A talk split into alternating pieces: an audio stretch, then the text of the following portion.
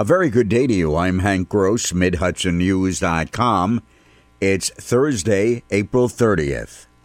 Poughkeepsie police are investigating a homicide that occurred shortly before midnight on Tuesday. Police responded to several reports of shots fired in the area of the Martin Luther King Jr. apartments on Washington Street around midnight. Officers searched the area and located the man with several gunshot wounds. The body was discovered on the east side of Building 3 in the complex, along with several shell casings.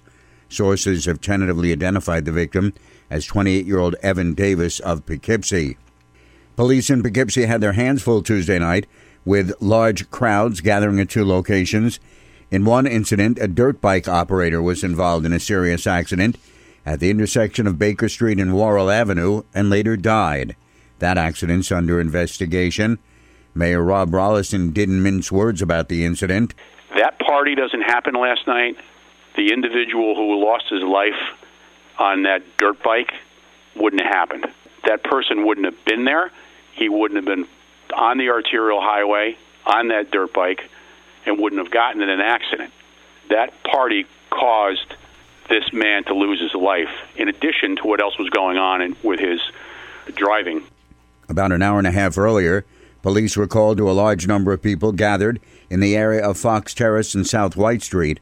Officers found some 50 or more people gathered, with several vehicles parked illegally and impeding traffic. Ulster County Executive Patrick Ryan is in support of the voluntary separation plan approved by the county legislature that is projected to save taxpayer dollars. Eligible county workers will be allowed to leave their county employment early with an incentive to do so. Speaking on a Zoomcast with Onondaga County Executive Ryan McMahon on Wednesday, the Ulster executive said he was not thrilled with the county controller's idea of furloughing hundreds of workers for three months. To me, that doesn't feel like probably the right solution. Um, that's my initial reaction. But again, we have to look at everything to try to. The number one priority is is keep critical services being delivered in the midst of a crisis to the residents of the county. Um, but we have to balance that with with the tax um, burden. Ryan announced the death toll for COVID 19 in Ulster County has reached 30 people. Given the fact that nursing homes tend to have high instances of COVID 19 among residents, many of which are fatal, the counties of Dutchess and Ulster have asked the state for testing kits to check on every resident living in such a facility in both counties.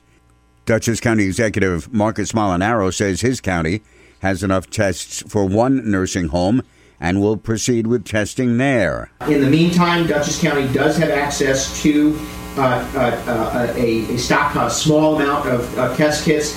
Uh, so to be proactive, uh, we're going to proceed with testing every individual living in a nursing home facility in the county.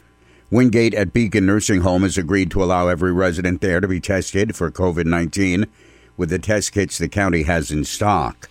I'm Hank Gross, MidHudsonNews.com.